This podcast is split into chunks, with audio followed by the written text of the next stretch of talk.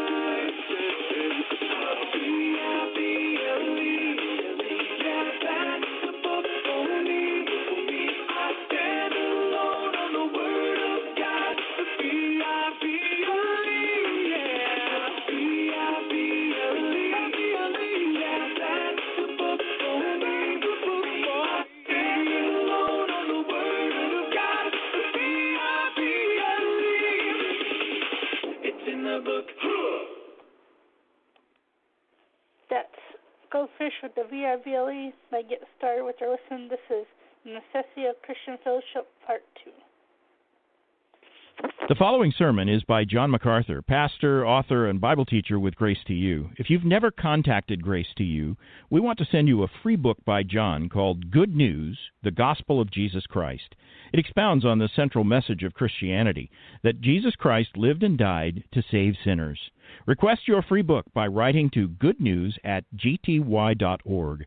That's good news at gty.org. And this offer is good in North America and Europe through December 2020. And now, unleashing God's truth one verse at a time, here's Grace to You Bible teacher John MacArthur. Last Sunday, I uh, began uh, really what is, a, I think, a two part series on fellowship, but it could extend a little beyond that depending on how much we cover today. And we talked about the fact that the true church of the Lord Jesus Christ is a living fellowship. And uh, we were speaking of the most obvious reality that we are not able to enjoy that fellowship in the current situation. So we are missing what is the essential identity of the church. Yes, we belong to the Lord Jesus Christ. Yes, we are a spiritual body. Yes, we are linked by common eternal life. But the church lives out its life in fellowship with one another. In fact, the Bible lays down a command to forsake not the assembling of yourselves together, as the manner of some is, but much the more as you see the day approaching. In other words, don't ever forsake the fellowship. You need to be together. That is the way the Lord has designed the church, both to strengthen itself and to lay down in the society its corporate testimony. The true church, then, of the Lord Jesus Christ is a living fellowship. Christianity is not a spectator sport. Church is not an event that you go and watch happen. In fact, perhaps most people would assume that the audience sitting in the seats is watching the presentation that's happening on the stage and they are merely spectators. That is not what worship is. Worship is an offering of individual and collective praise brought before God Himself. We come as the true worshipers to bring our praise to the living God. And our shared spiritual life coalesces in worship as we all together lift up our loving adoration to our Lord. The church is designed to be a body, and we've talked about that. Our lives are bound together, blended together. We live for each other, we live with each other. The very life of the church is expressed in that fellowship. Now we remember that Ephesians 1 3 says, We have been blessed with all spiritual blessings in the heavenlies in Christ Jesus. So we live as the recipients of spiritual blessing. It's not an ethnic fellowship, it's not a cultural fellowship. It's a fellowship that has no bounds, no bounds ethnically, no bounds racially, no bounds societally, no bounds economically. It is a fellowship of those who have received the precious gift of all heavenly blessings in Christ and who share the riches of those blessings. And we think back to the fact that God is a Trinity, God is triune, He is three persons, and yet one three person sharing the same spiritual life, the same eternal life, the same attributes. And so we, as the body of Christ, in a sense, are a reflection of the very relationships of the Trinity as we also share the same spiritual life, the same eternal life, and we are given the privilege of sharing the same blessings. I noticed the other day that when uh, some parts of our country opened up, there was a note on the news that people fled to the bars. Um, that's not surprising to me and it isn't just related to alcohol. One writer said this The neighborhood bar is probably the best counterfeit there is to the fellowship Christ wants in his church. It's an imitation, dispensing liquor instead of grace, escape rather than reality. But it is a permissive, accepting, and inclusive fellowship. The bar is unshockable the bar is democratic. At the bar, you can tell people your secrets, and they usually don't want to tell others or even think about that. The bar flourishes, not because most people are alcoholics, but because God has put into the hearts of all people the desire to know and be known, to love and be loved. So people seek a counterfeit for the price of a few beers. The deep desire in the human heart is for relationship loving, lasting, meaningful, satisfying, uplifting relationships. That finds its way into culture in a myriad of forms. Anybody who looks around knows that people collect in groups. Maybe they collect around rebuilding automobiles. Maybe they collect around coins. Maybe they collect around stamps. Maybe they collect around a certain sport. There are almost an infinite number of places and issues that gather groups of people And it isn't so much the issue itself, it's the gathering that is the attraction, because that's built into the heart of man. But the highest and the widest and the richest and the best of all relationships is found in the fellowship of the children of God who are in Christ and belong to Him.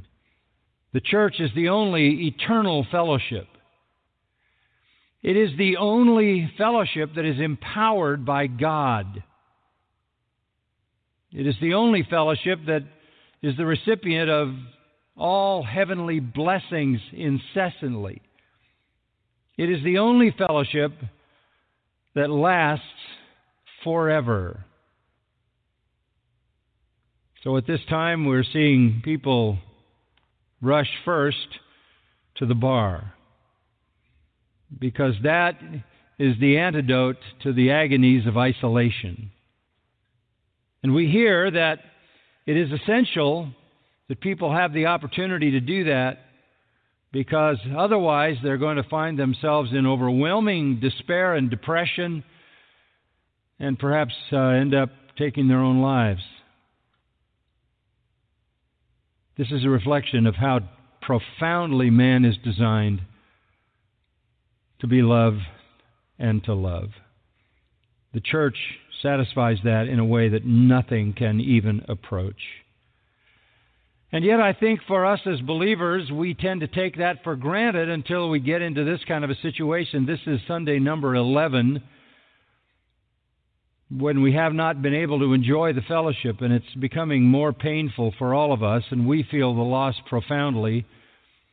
There is no bar, there is no social gathering, there is no collection around a television to watch a, a sporting event. There is no human event that can substitute for what we miss in the living life of the church. Now, we've talked about the church as being defined by God in a series of metaphors. The church is called a bride and Christ the bridegroom. The church is called branches, and Christ is the vine, the stalk to which we are attached. The church is a family, and God is our Father, and Christ is our brother. The church is a kingdom, and the Lord Jesus is our King. The church is a flock, and He is our shepherd. The church is a building, and He is the architect and cornerstone. But what speaks most clearly to the issue of fellowship is to see the church as a body. It is the body of Christ. It is the spiritual and visible organism in which we are tied together by eternal spiritual life. We are living spiritual organism. Just like the human body is a collection of cells that cause the whole to function the way it does, so is the church a collection of spiritual cells each one playing a very, very important role based upon spiritual DNA coded in every one of us that produces the vision of Christ that the world can see. In Ephesians chapter 4, we read that apostles and prophets and evangelists and teaching pastors are for the equipping of the saints for the work of ministry to the building up of the body of Christ it isn't that we're just a body in the sense that we're organic. It is that we are the body of Christ, that when the church functions as it should function, Christ is on display, so that we all attain to the unity of the faith, the knowledge of the Son of God, to a mature man in the measure of the stature which belongs to the fullness of Christ. We are to grow up in all aspects into Him who is the head even Christ, from whom the whole body, being fitted and held together by what every joint supplies, according to the proper working of each individual part, causes the growth of the body for the building up of itself in love. That is just a rich, profoundly rich definition of the church. We are the body of Christ. We put Christ on display by manifest love we grow up into Christ's likeness, and that is marked particularly by love. Earlier in our service today, I read from Colossians chapter 1, and I, I would draw your attention back to that. It says concerning Christ in chapter 1, verse 18, He is the head of the body, the church. He is the head of the body, the church. In chapter 2, in verse 19, it says that we are to hold fast to the head, from whom the entire body, being supplied and held together by the joints and ligaments, grows with a growth which is from God. Profound spiritual truth. Christians are not just isolated persons who have individually been redeemed and are children of God. No, they are connected by common life. We are held together, holding fast to the head, who is Christ, from whom the entire body, being supplied and held together by joints and ligaments, grows with a growth which is from God. And back in chapter 1, which I read earlier, Paul says, My efforts as a servant of Christ are to do my share, verse 24, on behalf of his body, which is the church. Paul sees the ministry as it is indicated in Ephesians 4, as we saw. Apostles, prophets, pastor teachers, evangelists are for the building of the body, to build us up into Christ likeness. Paul says here, that is my calling. I do my share on behalf of his body, the church, and that includes suffering for your sake. I do this that I might see every man and every woman complete in Christ. It's all about Christ. It's all about being in Christ. It's all about growing into Christ likeness so that we collectively put him on display.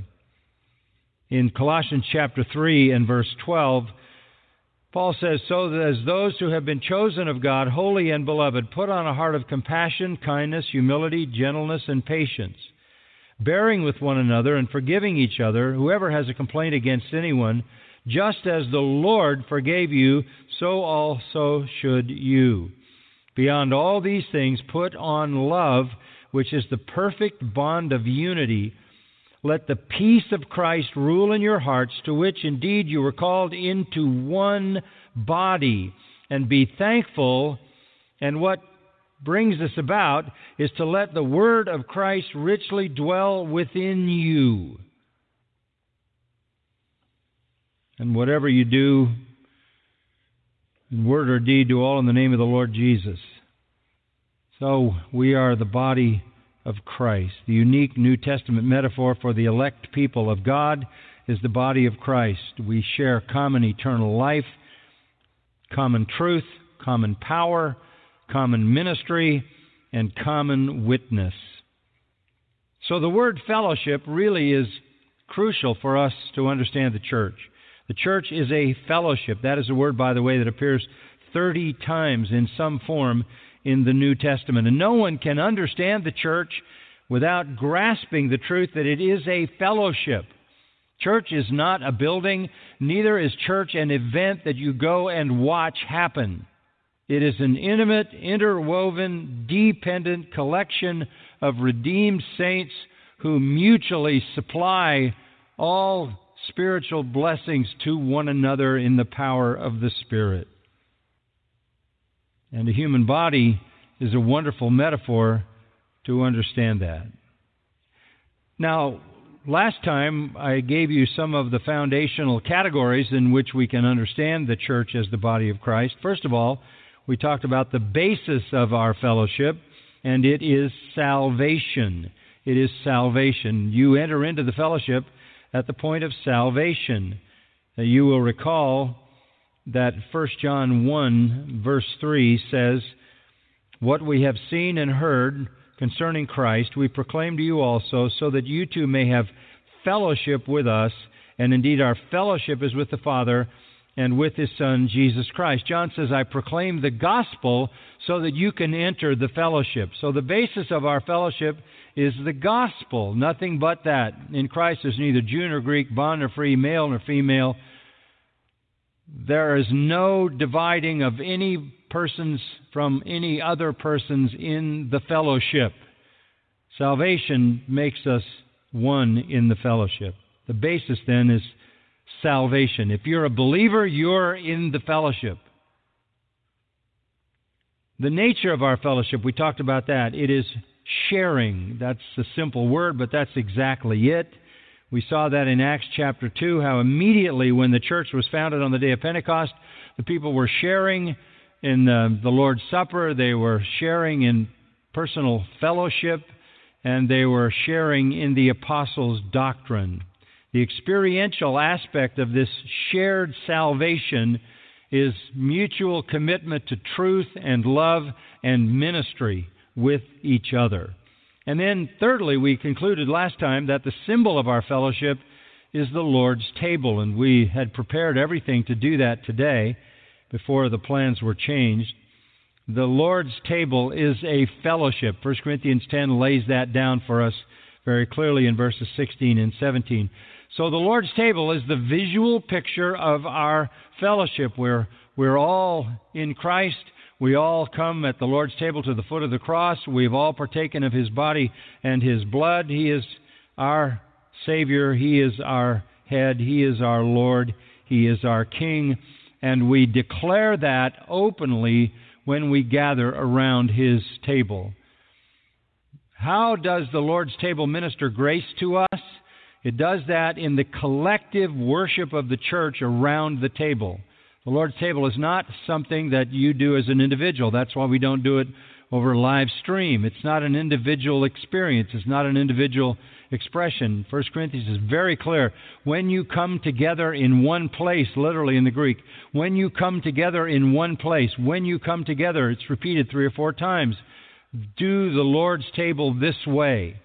It is for us to do collectively, and it is that wonderful collective expression of adoration and praise to our Lord for his death that ties us together and ministers grace to our hearts.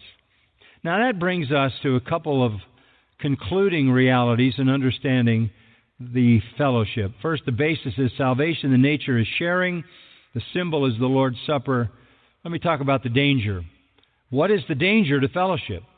And in a word, the danger to the fellowship is sin. Sin is the danger to the fellowship. Sin interrupts the fellowship. Sin cripples the fellowship. Sin cuts into the effectiveness of witness. Sin intrudes significantly into mutual ministry. Sin interrupts love and puts in its place animosity and bitterness and discord. Sin is the single danger to the fellowship. Go with me to Matthew chapter 18, that very familiar portion of Scripture, where the Lord sums up the danger to the fellowship categorically in the aspect of sin. That is the danger. That's why our Lord says in Matthew 18:15, if your brother sins, doesn't mention any particular one, any sin will have the same effect. If your brother sins, go and show him his fault in private.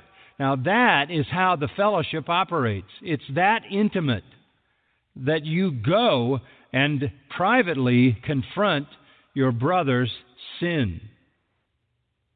That's the fellowship. That's required. In fact, that is the first instruction given in the New Testament to believers in the church. The church has barely been introduced back in chapter 16, where the Lord says, I will build my church. And here is the first instruction given to the church, and it is given to protect the church in its fellowship. If your brother sins, you have an obligation to go and show him his fault in private. If he listens to you, you've won your brother. That is critical because that is what interrupts the fellowship. And what interrupts the fellowship, obviously, interrupts our joy, interrupts our love, and damages our collective testimony.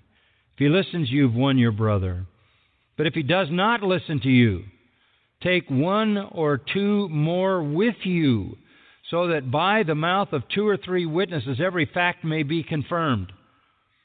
If he doesn't listen to the private response, you get two or three witnesses, as basically was established back in the book of Deuteronomy, that things are to be confirmed in the mouth of two or three witnesses. So you're taking them to confirm either a repentant response or a rebellious response. If he refuses to listen to them, tell it to the church. And what is the church supposed to do? The same thing. The church is to go to him. How do we know that? Because the next line is, and if he refuses to listen even to the church, let him be to you as a Gentile and a tax collector.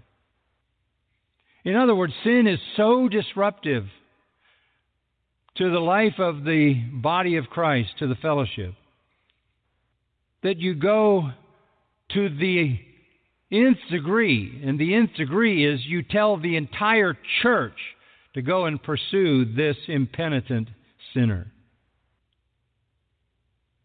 And if he refuses to listen to the first person, the next three, and the church, then you treat him like an outsider. Gentile and tax collector are just expressions that would indicate someone who's not a part of the kingdom.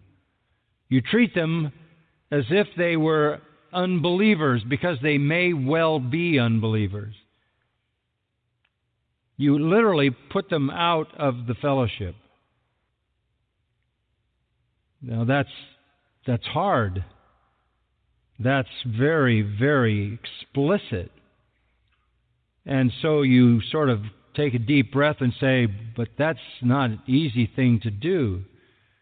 So to help you with that, in verse 18, our Lord said, Truly I say to you, whatever you bind on earth shall have been bound in heaven, whatever you loose on earth shall have been loosed in heaven. Again, I say to you that if two of you agree on earth about anything that they may ask, it shall be done for them by my Father who is in heaven.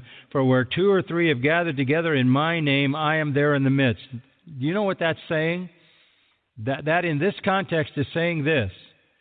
When you confront a sinner and go back with two or three witnesses, and when you tell the church to confront that sinner and call that sinner to repent, you are essentially doing on earth what is being done in heaven. You are doing heaven's work on earth. And if you bind a person on earth, you're saying essentially to them, you're still in your sin because you won't repent. Heaven is in agreement with that. And if you loose on earth a person because they have repented and you say you're loosed from your sin, you're simply echoing what has already been said in heaven. And know this that as hard as it is, when even two or three of you go in that second expression, heaven is in agreement with you. More than that, verse 20, Jesus said, I am there in your midst. Never is Christ more present in his church than when his church is confronting sinful behavior and impenitence. Because sin is such a disastrous danger to the church. Any sin, every sin, tolerated, perpetuated in an impenitent way, does horrific damage to the church. Now, we're not talking about the issue of forgiveness. If you're a true believer, your sins are forgiven. That's made very clear. Ephesians 1 7, Ephesians 4 32, even in Colossians chapter 2, 1 John 2:12. It's not a matter of forgiveness for true believers. They're covered by the forgiveness that is extended in Christ. It's not a matter of love. In John 13:1, you could say as Jesus was looking at his disciples the night of his Last Supper with them that there were sinful attitudes among them. And yet it says in John 13:1 that having loved them in the world, he loved them, I tell us, he loved them to the end. He loved them to the max. Forgiveness for true believers is an issue settled in heaven. Love for true believers is an issue settled in heaven. It's not a question of forgiveness, and it's not a question of love. It is a question, however, of blessing. It is a question of peace. It is a question of joy. It is a question of power. It is a question of witness because it is an interruption of unity. It interrupts the unity between Christians and other Christians. It shatters. It restricts. It halts. It confuses. Wherever there is behind any sin pride, lust, materialism, you have destructive elements unleashed on the fellowship. This is so serious that in 1 Corinthians chapter 11, there is a warning about coming to the Lord's table, which, again, as I've told you, is the symbol of our fellowship. But at the end of 1 Corinthians 11, still talking about the Lord's table, verse 27 Whoever eats the bread or drinks the cup of the Lord in an unworthy manner. That means you come to the table with sin still alive and operative in your life. You do that in an unworthy manner, and you will be guilty of the body and the blood of the Lord. But a man must examine himself, and in so doing, he is to eat of the bread and drink of the cup. For he who eats and drinks, eats and drinks judgment to himself if he doesn't judge the body rightly. Not only the body of the Lord, but even the body, the church. How serious is this? Listen to the next line. If you come to the Lord's table entertaining sin in your life, for this reason many among you are weak and sick, and a number sleep, literally are dead. You can die in the church, slain by the Lord for coming to his table in an unworthy manner, cultivating or holding on to any sin. So the apostle warns if we judged ourselves rightly, we would not be judged.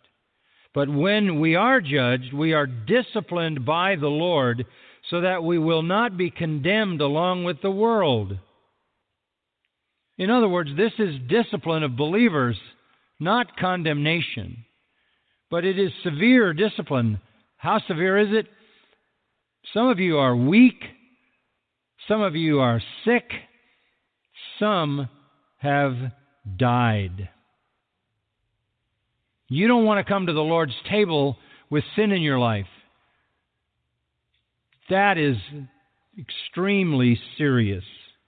That's an affront to God. And that's the symbol of our fellowship. You are shut out from the symbol because you have shut yourself out from the reality. Sin must be dealt with. That is why, as I said, the first instruction given the church is in Matthew 18, 15, and following, where you see sin, you confront it. Let's go back to that Matthew text and talk about it a little bit. The influence of the church. And we would all say we would like the church to influence the world, obviously. The influence of the church does not depend on cultural relevance. It doesn't depend on marketing savvy. It doesn't depend on branding. It doesn't depend on targeting. It doesn't depend on any kind of commercial or communicative methodology. Where does the influence of the church lie? The influence of the church depends on its holiness. How can the church make an impact? How can the church make an impact on an increasingly immoral culture? That's certainly what the early church was dealing with in New Testament times. How is the church to make an impact? By its holiness. And the Lord emphasized that in the fifth chapter of Acts, and I think we all remember that. There were some people who lied to the Holy Spirit. They pretended to have given everything that they received in proceeds from the sale of some land, pretended to give it all to the Lord when they didn't actually give it to the Lord. And their names were Ananias and Sapphira. And Peter says to them, after they had given their hypocritical gift publicly and openly, Why has Satan filled your heart to lie to the Holy Spirit and keep back some of the price of the land? While it remained unsold, did it not remain your own? You didn't have to sell it, there was no command to do that. And after it was sold, was it not under your control? You didn't have to say you were going to give it all. There was no rule about that. Why is it that you have conceived this deed in your heart? You have not lied to men, but to God. And as he heard these words, Ananias fell down and breathed his last. Great fear came over all who heard of it. The Lord literally killed him at church for lying about his giving. The young man got up and covered him, carried him out, and buried him. And three hours elapsed, and finally his wife showed up. And Peter said to her, Tell me whether you sold the land for such and such a price. And she said, Yes, that was the price. Peter said to her, Why is it that you have agreed together to put the Holy Spirit or the Spirit of the Lord to the test? Behold, the feet of those who have buried your husband are at the door, and they'll carry you out as well. And immediately she fell at his feet, breathed her last. The young men came in, found her dead, carried her out, and buried her beside her husband. And great fear came over the whole church and over all who heard those things. Now, you wouldn't think that that would be a great way to promote a church. I mean, the, the talk in town was you don't want to go there because people die. People die, even people who give to the church, even people who give large sums to the church, even people who sold land and gave the money to the church and they died there. What kind of a bizarre place is that? That would be the worst possible way to market your church. Come to our church, and if you're a hypocrite, you could be slain and buried and never return to your family. There are some churches today that I see are very concerned about weight loss. Weight loss? They provide programs for weight loss. They seem to be more interested in weight loss than sin. In 2 Corinthians chapter 12, just to continue to follow this up a little bit, because it is so very important the Apostle Paul is really pouring out his heart in verse 19 of 2 Corinthians 12. Now, all this time you have been thinking that we are defending ourselves to you. Actually, it is in the sight of God that we have been speaking in Christ, uh, all for your upbuilding, beloved. For I am afraid that perhaps when I come, I may find you to be not what I wish, and may be found by you to be not what you wish. And perhaps there will be strife and jealousy and angry tempers, disputes, slanders, gossip, arrogance, disturbances. I'm afraid that when I come again, my God may humiliate me before you, and I may mourn over many of those who have sinned in the past and not repented of the impurity, immorality, and sensuality which they have practiced. That was Paul's fear sin in the church. He'd made an incredible investment, and his fear was that he was going to come back to Corinth and find sin. And chapter 13 begins This is the third time I'm coming to you. And he quotes from Deuteronomy Every fact is to be confirmed by the testimony of two or three witnesses. I'm going to come, I'm going to confront sin, as our Lord said in Matthew 18 and I'm going to do it according to the prescription of Deuteronomy. I have previously said, when present the second time, and though now absent, I say in advance to those who have sinned in the past, since he had been there, and to all the rest as well, that if I come again, I will not spare anyone. Since you're seeking for proof of the Christ who speaks in me, and who is not weak toward you, but mighty in you. What is he saying? You're questioning whether I represent Christ. You're questioning whether Christ moves and speaks in me. I'll prove it to you because when I come, I will find the sin and I will deal with it and I will spare no one. My.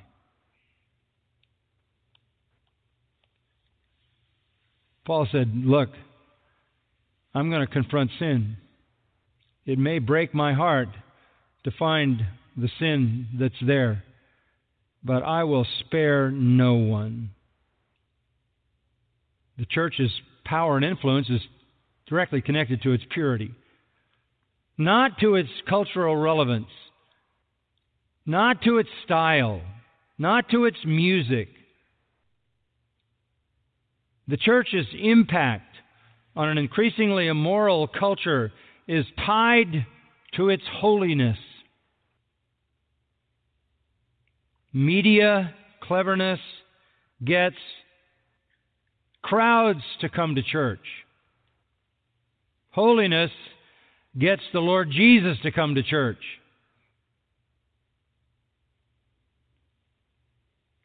That's why Paul says in writing the Corinthians, Cleanse yourselves from all filthiness of the flesh, perfecting holiness in the fear of God. Nothing is as serious in the life of the church as sin. And yet, in the contemporary evangelical world today,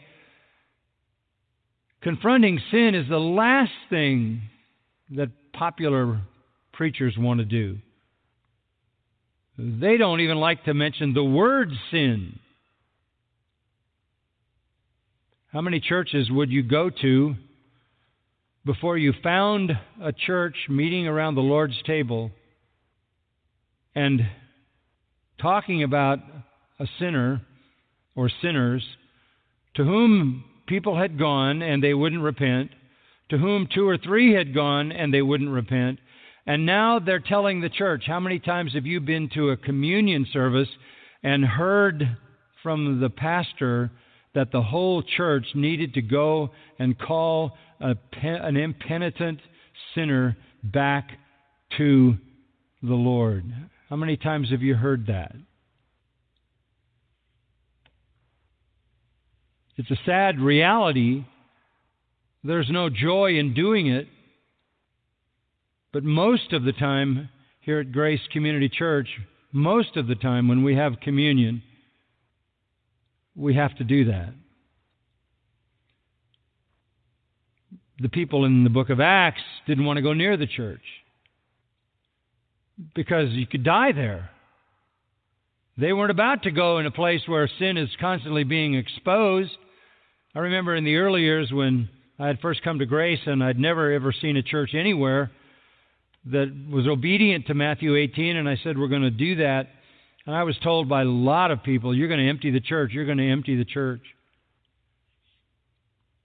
And the truth of the matter is, we filled the church.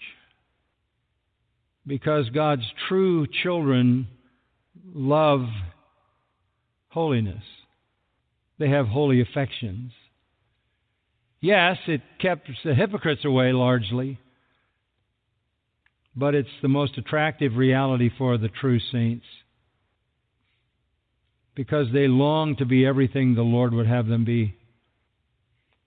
I was talking to somebody the other day about Psalm 119. Psalm 119 is just an incredible psalm, the longest chapter in the Bible, and uh, certainly the longest psalm. You're familiar with it. There are 176 verses. And the psalmist, for 175 verses, says he loves the law of God one way or another, 175 different ways. I love your law. I love your statutes. I love your precepts. I love your testimonies. And then at the end, his final verse 176 I've gone astray like a lost sheep. Seek your servant. What? 175 times you say you love the law of God, and you sign off by saying, I've gone astray like a sheep? This is reality. All of us need to be in a place where sin is confronted. And we want to be there because we long for holiness. If you have no interest in holiness in your so called church, hypocrites will be happy there. If you pursue holiness, they will not survive. When the Lord taught us to pray, He said, Pray like this Your will be done on earth as it is in heaven. His will in heaven is that no unholy thing ever enters, and that would be His will for the church on earth. Now, that leads to a final category of considerations with regard to fellowship, and that is not only the basis of our fellowship, which is salvation, the nature, which is sharing, the symbol, which is the Lord's table, and the danger, which is sin, but the duties. What is our responsibility? And in a word, serving. Serving. In fact, in 2 Corinthians 8 4, fellowship is identified as the fellowship of serving. The fellowship of serving. This is the church. It's not a spectator event once a week. That's just the serving church, the serving fellowship, coming together for collective worship. We love collective worship, but that's not the full expression of the life of the church. Those of you who are a part of Grace Community Church, you know. You know what the fellowship of serving is like. Just yesterday, in anticipation of the fact that we were going to be able to open our church. We've been having construction going on all along around here, and we're grateful that we could do it faster because we weren't being interrupted by lots of events. But when people realized we would perhaps be able to open, a small army of people were here serving behind the scenes. That's the way it always is. We serve each other not just on a Sunday when we gather, but we serve each other at every level starting in marriages serving each other and families serving each other and extended families and friendships and then it extends to Bible studies and various expressions of common fellowship. The church is the fellowship of servers. We serve each other. And essentially, you could divide that kind of service into two categories. The first category would be what we call spiritual gifts. Spiritual gifts. They're referred to in Romans 12, 1 Corinthians 12, Ephesians 4, 1 Peter 4. You can look them up on your own. But to every believer is given a spiritual gift, and that spiritual gift is a basically a Holy Spirit empowered function by which you serve others. And it's not just isolated to one thing. You could say, I have the gift of teaching. Or you could say, maybe I have the gift of preaching. Or maybe you could say, I have been given gifts of leadership. Um, it's a blend. It's as if every category, and there are categories given in Romans 12 and 1 Corinthians 12 that don't even agree with each other, which, which shows it's not hard and fast and tight categories. There's a blending together. It's as if the Lord paints every believer off of a palette, and the, the categories of giftedness are the various colors, but He dips into various colors and paints you, and you're a combination of all kinds of things. And your gift expresses many different areas in which the Holy Spirit can use you. You're kind of a spiritual snowflake in that sense. It used to be that there were tests you could take to identify your gift well, your gift, Peter divides them into a serving gift and a speaking gift. But that gift can have lots of different elements that are essentially unique to you. And spiritual gifts are for the building up of the body, they're for the sake of the life of the church. I won't take you to 1 Corinthians 12 or Romans 12. You can look at them yourself, and you'll see the purpose of gifts is for others. My gift is not for me, it is for you. And so I do what the Spirit of God has gifted me to do for the benefit of the life of the church. There's a second category that we have to consider when we think about how we are the fellowship of serving, and that is we have to fulfill the one another's. The one another's. All throughout the New Testament, we are told to act in a certain way toward one another. Um, before I get to that, look back at Matthew 18 for just a moment, uh, because we can set this up, I think, by the, the instruction of our Lord. Go back to Matthew 18, verse 6. He says, Whoever causes one of these little ones who believe in me. He's not talking about children, he's not talking about babies, he's talking about believers, spiritual children spiritual children who believe in me. Whoever causes one of these little ones who believe in me to stumble, it would be better for him to have a heavy millstone hung around his neck and be drowned in the depth of the sea. That is frightening thing to hear from the lips of our Lord. You'd be better off to die an agonizing death by drowning before you would ever cause a believer to stumble. Now, verse 7 Woe to the world because of its stumbling blocks. It's inevitable that stumbling blocks come, but woe to that man through whom the stumbling block comes. Listen, people who take a posture against the church of Jesus Christ,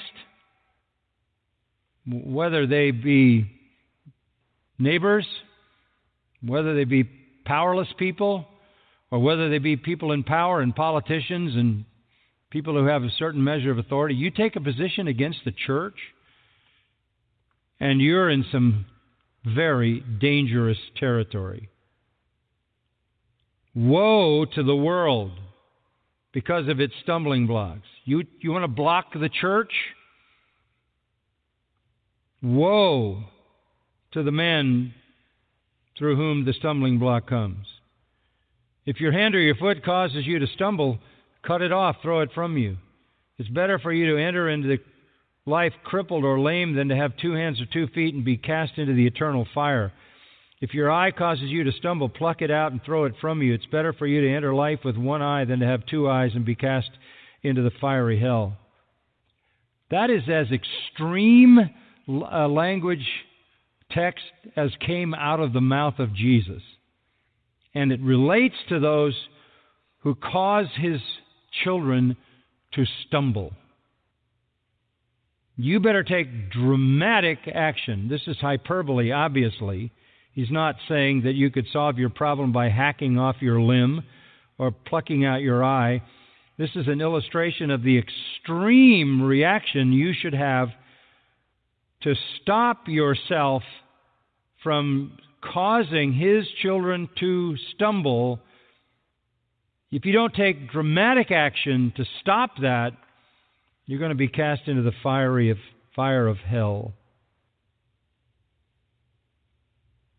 Verse 10 See to it that you do not despise one of these little ones.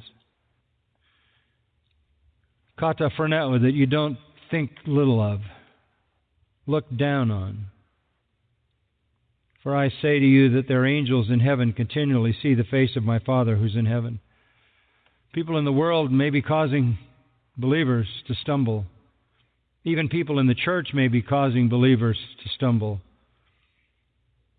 But the Father is watching, and the Father will dispatch his angels to the care of his own children. if you hold any believer in contempt, if you hold any believer in disdain, if you treat a believer with indifference as if they had no value,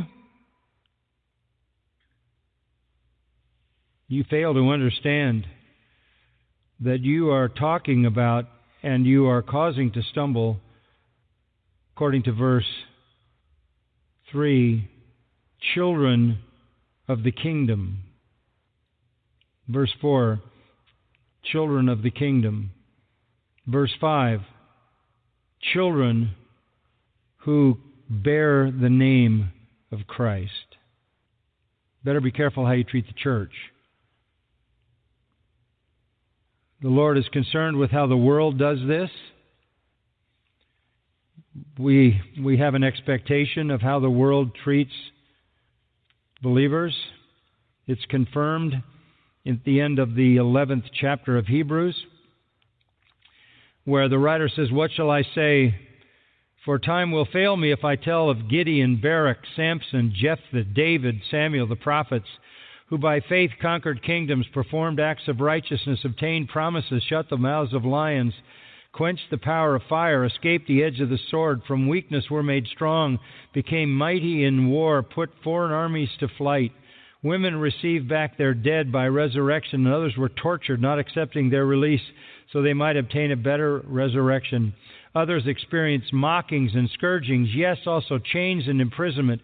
They were stoned, they were sawn in two, they were tempted, they were put to death with the sword. They went about in sheepskins and goatskins, being destitute, afflicted, ill treated. Then this men of whom the world was not worthy. The Lord is deeply concerned with how the world treats his children. You don't want to cause one of these who believes in me to stumble. Back to Matthew 18 for a moment. Because of their relationship to the angels, their relationship to the angels, The angels, according to Scripture, watch over the saints. The angels, according to the book of Acts, guide. In the Old Testament, the angels provided for Hagar and Samuel and Elijah. Psalm 91, the angels protect. Acts 5, Acts 12, the angels deliver. Daniel 9, Acts 12, the angels dispatch answers to prayer. We're cared for by angels, heavenly angels. Angels who stand before God, who look into God's face in the glory of heaven. Hebrews 1:14 says are designed by God one of the most wonderful promises as ministering spirits sent out to render service for the sake of those who will inherit salvation. You better be careful how you treat believers. And I'm saying this to the world, but I'm also saying it to believers. Careful how you treat another believer because of their relationship to the angels. And then also because of their relationship to Christ. Go back to verse 5, Matthew 18. Whoever receives one such child in my name receives me. However, you treat another believer, that's how you're treating Christ. That's how you're treating Christ. Jesus says in Matthew 18, Come unto me, all you who labor and heavy laden, I'll give you rest. Take my yoke upon you and learn of me, for my yoke is easy, my burden is light. You'll find rest for your souls. The Lord gathers the weary, the weak, and the broken. And in Matthew 12, there's such a beautiful expression of our Lord's tenderness toward those who come to him. In verse 20 of chapter 12, he says, A battered reed he will not break off, and a smoldering wick he will not put out until he leads justice to victory. Taken from Isaiah 42. What does that mean? The Lord does not blow out a flickering candle. He does not break a weak reed. that means he doesn't receive the weak and the powerless and the helpless and the suffering and the broken people and do harm to them. He tenderly cares for them. He takes up their sorrows. He takes up their pain. He takes up their suffering. He holds them in his arms as he holds them in his heart. You better be careful how you treat believers because of the angels. You better be careful how you treat believers because of the Savior, because He is in every believer, and in every believer, Christ comes to you. How you're treating that believer is how you're treating Christ. You remember what our Lord said? If you've done it unto the least of these, you've done it unto me. And then a, third reason to be careful not to cause another believer to stumble is his relation to God Himself, the Father. Verse 12. What do you think? If a man has a hundred sheep and one of them has gone astray, does he not leave the ninety nine on the mountain and go and search for the one that is straying? If it turns out that he finds it, truly I say to you, he rejoices over it more than over the 99 which have not gone astray. So, it is not the will of your Father who is in heaven that one of these little ones perish. No matter how insignificant that believer may appear to you, he is the special object of God's care He receives the weary and the broken-hearted, and he holds them with tender, loving compassion. And he is concerned about each one so that if he were to have one of them go astray, he would leave the 99 and go find the one. And having found that one, he would rejoice more than over the 99 who have not gone astray. It's almost an incomprehensible thing to think about it. Not only does the Father rejoice when the prodigal comes home, when someone is saved, but the Father rejoices when a wandering believer comes back. God is not reluctant to receive a disobedient child. The shepherd, the divine shepherd, who never slumbers and never sleeps, who detects every wandering sheep, and in every sheep, every wandering idea goes to find his own. The massive volume of those who belong to him does not in any sense obscure his intimate knowledge of every single sheep.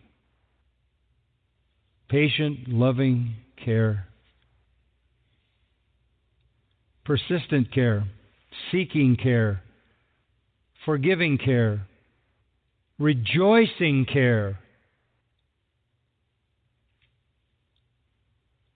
It is the most amazing thing to think that God is pleased to have us back from our disobedience and to embrace us.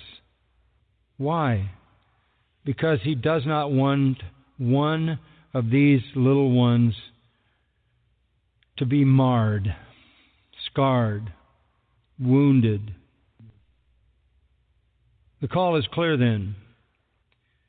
Because of the angels, because of the Lord Jesus Christ, because of the Father, we never look down on any believer. We never cause any believer to stumble at all into any kind of sin. We are never the cause of that. The angels are watching. The Savior is watching. The Father is watching. It's our responsibility to take care of them on behalf of our Lord, whose they are. That care is expressed in the New Testament through a series of one another's, like confess your sins to one another, confront one another, rebuke one another, restore one another, edify one another, pray for one another, love one another, and on and on it goes. This is the life of the fellowship. And in the end, when we carry out our spiritual gifts and when we do the one another's, losing our lives for someone else, teaching one another, admonishing one another, singing spiritual songs to one another, whatever those are, the outcome is first of all joy. John says, I write these things that your joy may be full. But there's something even more at stake than that joy, and it's in John 17, part of our Lord's Prayer, down in verse 23 of that great chapter. John 17:23 Jesus said this I in them and you in me talking to the Father that they may be perfected in unity so that the world may know that you sent me and loved them even as you have loved me. What communicates our relationship to the Lord to the world? What communicates that? It is unity in the fellowship, unity of love that says to the world that you sent me, Jesus says, and loved them even as you loved me. The credibility of the whole gospel story, from the Father to the Son to the saved, is basically demonstrated to the world through the unity of our fellowship. Yes, there's personal joy in obedience, but there is this massive testimony to the world when the fellowship is truly a fellowship of love. God is on display, Christ is on display in the loving unity of the church. This is the testimony of a living fellowship. Our Father, we thank you for the Word of God. What can we say? We thank you for the living and abiding Word, the Word of truth, the Word of God, as we sung earlier. We thank you for the instruction that it brings to bear, but it would all be impossible for us to obey if it were not for the Holy Spirit who takes up residence in us and whose temple we are. So we thank you, O God, blessed Holy Spirit, for living in us. We thank you that we not only have the instruction, the external revelation, but we have the power, the internal Holy Spirit to live out the fellowship in a way that displays the love of the Father and the Son to the whole watching world. What an incredible calling. May we have a testimony to this world by our holiness, our humility, and our loving fellowship. And may we be made complete, be comforted, be like minded, live in peace, so that you, the God of love and peace, will be with us in fullness. This we pray in the name of our Savior. Amen. You've been listening to John MacArthur, Bible teacher with Grace to You. For free access to all of John's lessons and a listing of study Bibles and books available for sale, visit Grace to You's website at gty.org. And for details about the Masters University, where John serves as chancellor, go to masters.edu. John MacArthur and Grace to You reserve all copyright protection under applicable law.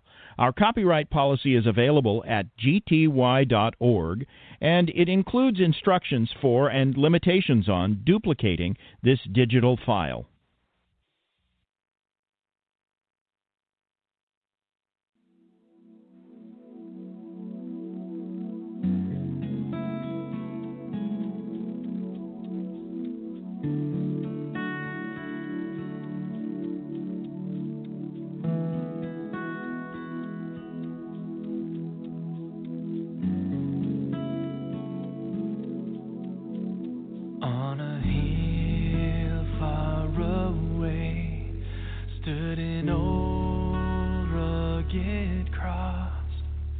the emblem of suffering and shame. And I love that old cross where the dearest and best for a world of lost sinners was slain. So I'll change.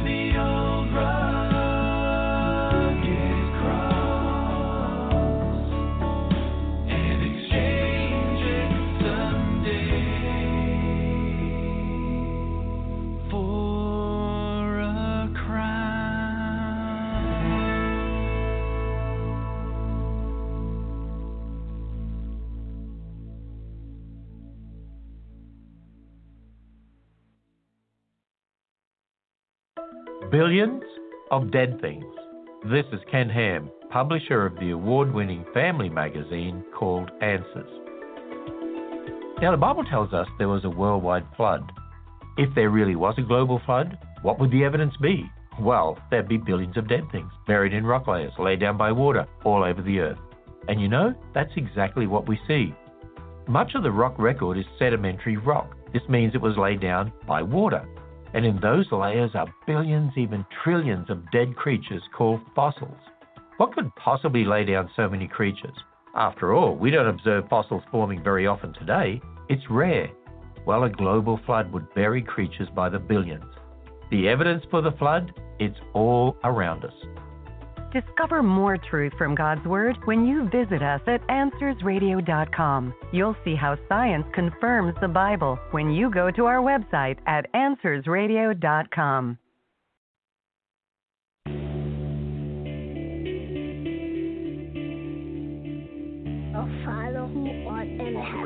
of Haiti, the largest, most powerful earthquake in the region's history. The federal judge's ruling is allowed to stand. This year's National Day of Prayer could likely be the country's last. Thy will be done on earth as it is in heaven. The number of hungry people worldwide has reached 1 billion for the first time since 1970. Give us this day a daily bread and forgive our trespasses. A few moments ago, something crashed into the South Tower of the World Trade Center. But deliver us from evil, for thine is the kingdom, and the power, and the glory forever. Amen. This is my Father's world, and to my listening ears, all nature sings, and round me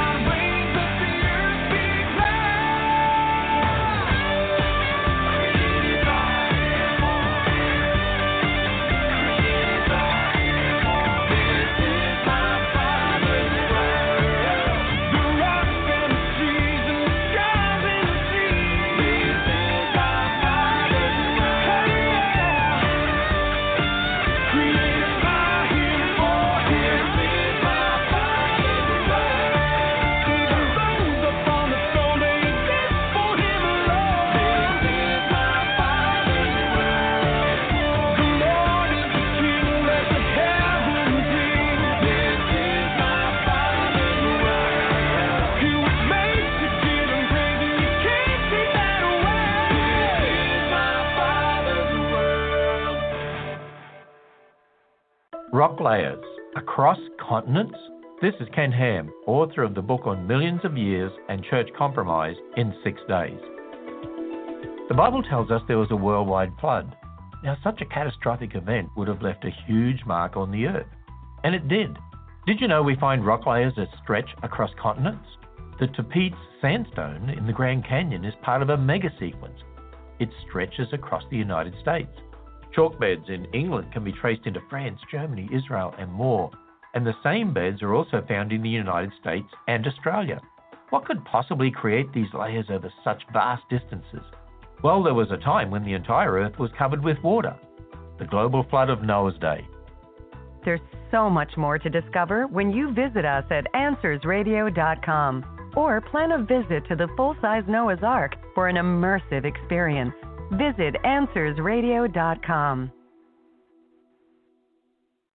Blessed assurance,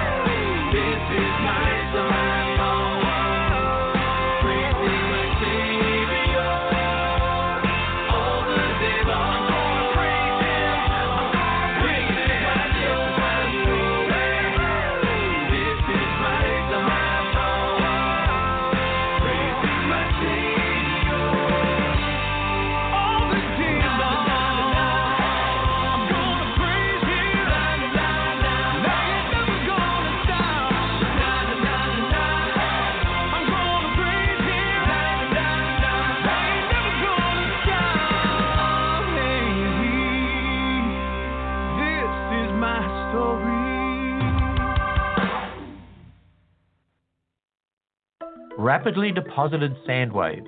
This is Ken Ham, inviting your family to visit our massive Noah's Ark in northern Kentucky. If you've ever been to the Grand Canyon, you probably saw a light brown rock layer. Now, this is called the Coconino Sandstone, and as the name suggests, it was created by sand cemented together. It's over 300 feet thick and covers 200,000 square miles, and inside the sandstone are cross beds. These are basically sand waves produced by water currents. Now, scientists can measure the beds and determine how fast the water must have been flowing to produce them. And at the rate the water moved, the whole Coconino would have been laid down in just a few days. What could possibly do this? The Bible gives the answer the global flood of Noah's day. Plan your visit to our Ark Encounter when you go to AnswersRadio.com and learn more about the flood, Noah's Ark, fossils, rock layers, and so much more at AnswersRadio.com.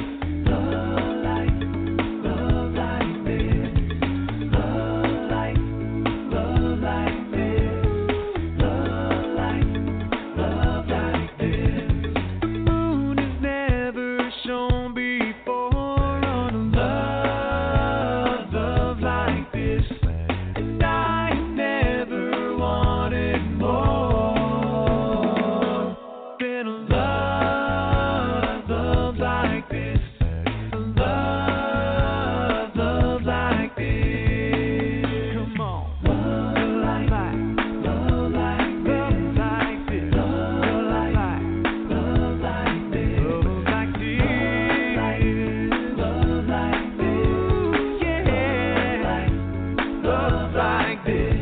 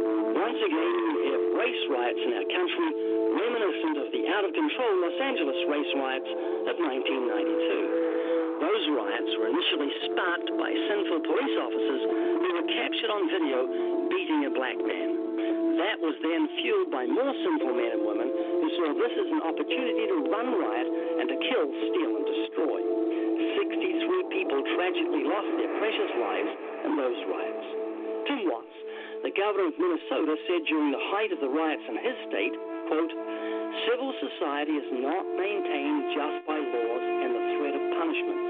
It's maintained by a sense of a social compact that we share the same values. The problem is that we no longer share those same values. There was a time in America when adultery, pornography, homosexuality, abortion, fornication, and blasphemy were frowned upon because most Americans respected the Ten Commandments and had a semblance of the fear of God. No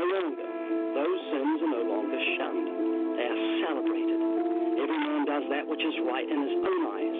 There are said to be no moral absolutes of right and wrong. What we're seeing being played out is godless evolution in practice. It's simply survival of the fittest, where the lion devours the lamb. And so the godless world shouldn't complain when others push the lawless envelope a little further than they have.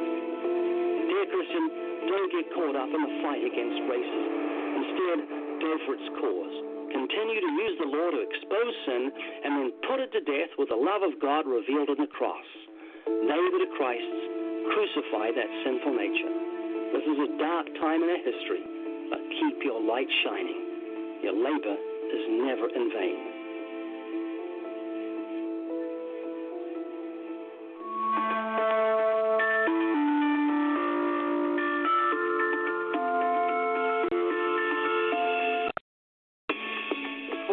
Before we go on the bike, let me show you these uh, new tracks that I've got out. This is a very popular track. It's the Are You a Good Person? But this is a smaller edition. It fits in the pocket easier. And it's a wonderful little track to give to people. It actually, almost word for word, goes through what I go through when I witness to people. So you get this at livingwaters.com. It's a great little tract. Are you an educated person? Are you well read? Yes. What's the world's biggest selling book of all time? I don't know that actually. It's the Bible. Oh, that makes sense. Are you familiar with the famous Bible verse, John 3:16? Mm, yeah. Can you quote it for me? Um, not right now. I just forgot it. Not on cue. Not like that. For God so loved the world that he gave his only begotten Son, that whoever believes in him should not perish but have everlasting life. Is that familiar to you? yes. What does it mean to believe in Jesus? Um, to believe in a higher power. Is that it? Yeah, that he um basically to be to be forgiving in life. That somebody actually gave their life for you to live here in sin. So that was kind of an example to us. Is that what you're saying? Yes. Anything more than that? Gave his life for anything more than just to give us an example? To look for something higher in life. That when you die, that you will go somewhere everlasting. Francisco, do you think there's an afterlife? I do believe so, yes. You're going to heaven when you die? I hope so. It's not in my hands. Okay. So we said earlier on that most human beings think they are better morally than what they really are. Do you think you're a good person? Personally, yes. I do believe. Do you know what the police do with a guy who's drinking and driving? Do you know what they do when they get him out of the car? No, because it never happened to me before, so. Well, you've probably seen it on television. They get him to walk a straight line. Do you think God is happy with you or angry at you? Happy? You're not doing anything that would be offensive to God? No, I would have died by now. You would have? Yeah, you do. Let's say, let's say God is uh, very patient in letting people do things that are evil because He doesn't want to send them to hell because He's rich in mercy. The straight line shows that He's walking crooked. So what I'm going to do is give you a straight line to see how crooked you are mor- morally. I, I can't do that. and the straight line is the Ten Commandments. Okay, you've heard of them? yes, sir, but I, I don't really know my memory. well, you shall not lie. That's one of them. That's the ninth commandment. Shall not be a false witness. How many lies do you think you've told in your life? Good amount. A lot, probably.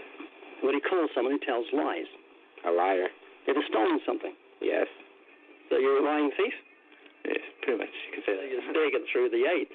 You still think you're a good person? Yep. You think a lying thief is a good person? Yeah, because I stopped doing both. Yeah, well, a man can stop raping women, but he's still a rapist. A man can stop murdering, he's still a murderer. Yeah. Our sins cling to us. They don't go because of time, just because something's in the past. Have you ever used God's name in vain? Yep. Uh, a lot of people do. I'm sure everybody has. Well, not everybody. Some people fear God and they'd never use his name as a cuss word. Godly Jews won't even speak God's name, let alone use it as a cuss word. When you do that, it's called blasphemy and a death sentence in the Old Testament for blaspheming God's name. That's very serious. Jesus said if you look at a woman and lust for her, you commit adultery with her in your heart. Did you know that? Yes. Ever looked at a woman with lust? Yes. When did you last do it? A long time ago. Really? You've stopped? I have a fiance. Honestly, it's kind of weird to say, but no, I really haven't. It's, Homosexual? no, I'm straight. Ever looked at pornography? Yes, when I was younger. That's looking. You were younger yesterday. Behind closed doors, then, of course. So, because uh, when you do that, you're committing adultery in your heart. So, boy, you haven't walked the straight line. You're going to be arrested. You're having sex before marriage. Yes. That's called fornication, and you can't enter God's kingdom. The Bible says that. So here's a summation: you judge yourself, and it's no guilty. I'm not judging you. You judge yourself. So far, you've told me you're a lying, thieving, blasphemous, fornicating, adulterer at heart. And you're self righteous because you say on top of that you're a good person. So if God judges you by the Ten Commandments, on Judgment Day you're going to be innocent or guilty. I'm going to still be innocent. Why? Because he forgives. Well, you've just broken the first commandment. I am the Lord your God. You shall have no other gods before me. In other words, don't make up a God that has no concern for righteousness and justice and truth. We tend to change the nature of God so we feel comfortable with him and say, God is just merciful and loving and kind. He doesn't care about justice and truth. But, but sin is so serious when that incurs the death sentence. The wages of sin is death. We're heading for hell. I'm pretty sure that nobody can judge me to tell me that I wouldn't make it into heaven except God. Well, the Bible says all liars will have their part in the lake of fire. No thief, no blasphemer, no adulterer, no fornicator. When, what's that? God didn't write the Bible. No man wrote the Bible, but God inspired them. Francisco, you've just told me you're a lying, thieving, blasphemous adulterer at heart. You have to face God on Judgment Day. If He judges you by the Ten Commandments, you're going to be innocent or guilty. I, if it's if he's looking at it as a, as a whole, honestly, there's a lot more good that I've been doing than bad. So I, hopefully he he allows me to enter.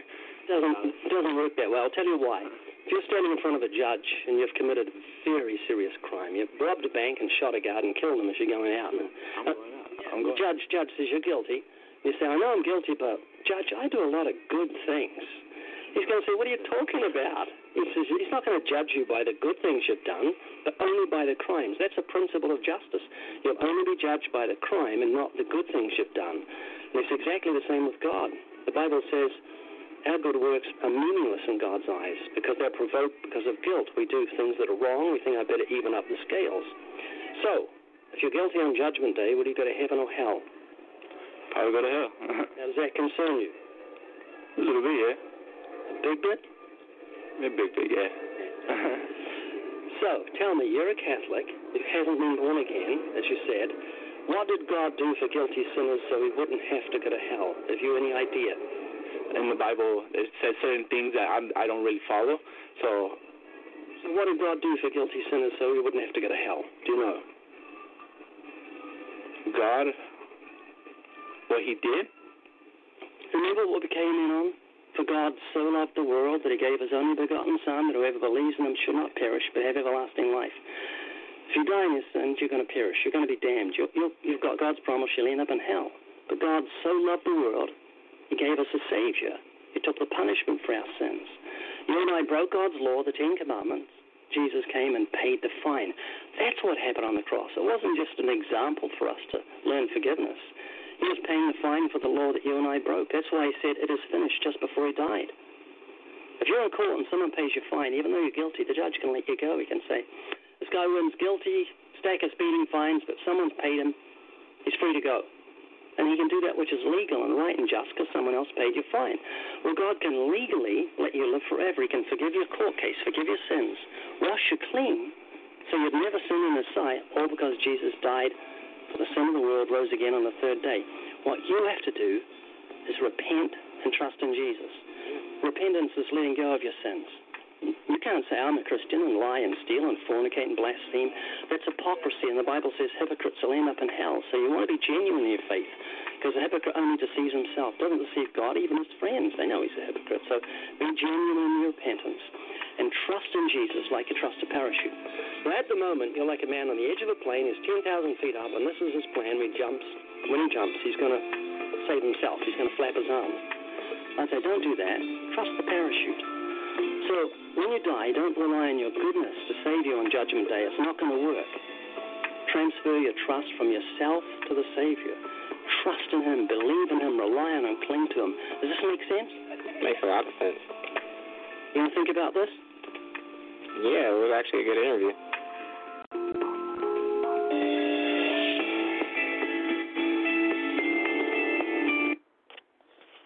That was from Living Waters. Their um, page on YouTube, and it's called George Floyd Riots and God. And you can see that if you want to see the actual video version there. Um, and also check their website out, livingwaters.com. It's L I V I N G W A T E R S dot C O, livingwaters.com. And now I'm going to move on to this is um, from Wretched. Their YouTube page says, When does your job become sinful? It seems to me we are dealing indeed with 21st century problems, aren't we? Got to remember, not every culture deals with our conundrum, and that's important to remember because it might actually guide us in determining how do I deal with this particular situation. For instance, you live in a third world country. Do you think that you're really wrangling with which employer you should work for based on what they do with the profits that you earn for them? Not to be pragmatic, but Probably not. Remember, it's one thing to repair a computer, it's another thing to make sinful content that people will view on a computer. As long as what you are doing is not innately sinful, it's not a sin no matter what somebody does with your labor. Let's just say you do compa- you do computer repair work. Somebody's going to use that sinfully. There's no question about it. They're going to take their repaired computer and they're going to watch dirty images on it. You're not accountable for it. The Roman Catholic Church throughout the Middle Ages, they felt we got to get out of this place. What did they invent? Monasteries and cloisters. A monk named Martin Luther came along and said, "No, that is not the way the Christian is to live." You and I, we can't separate ourselves fully from the world. Even if you choose to go to a monastery or a cloister, guess who's going to be there? Other sinners. And you're going to need stuff from sinners. And maybe you're going to make stuff so that you've got money so you can consume stuff. You're going to have to sell it to sinners. You can't escape this world. And the Bible is too clever to constrain you to only activities that don't involve other sinners. We're not going to escape them, whether it is labor, whether it is neighbors, whether it is investment. And your conscience, as long as you are not doing something that is innately sinful. Now, if you're making those dirty images to put on the computers, you better repent. You got a big problem. But if you're comparing or sell, uh, repairing or selling computers that people are going to use for illicit activities, it's not on you. There's Christian liberty.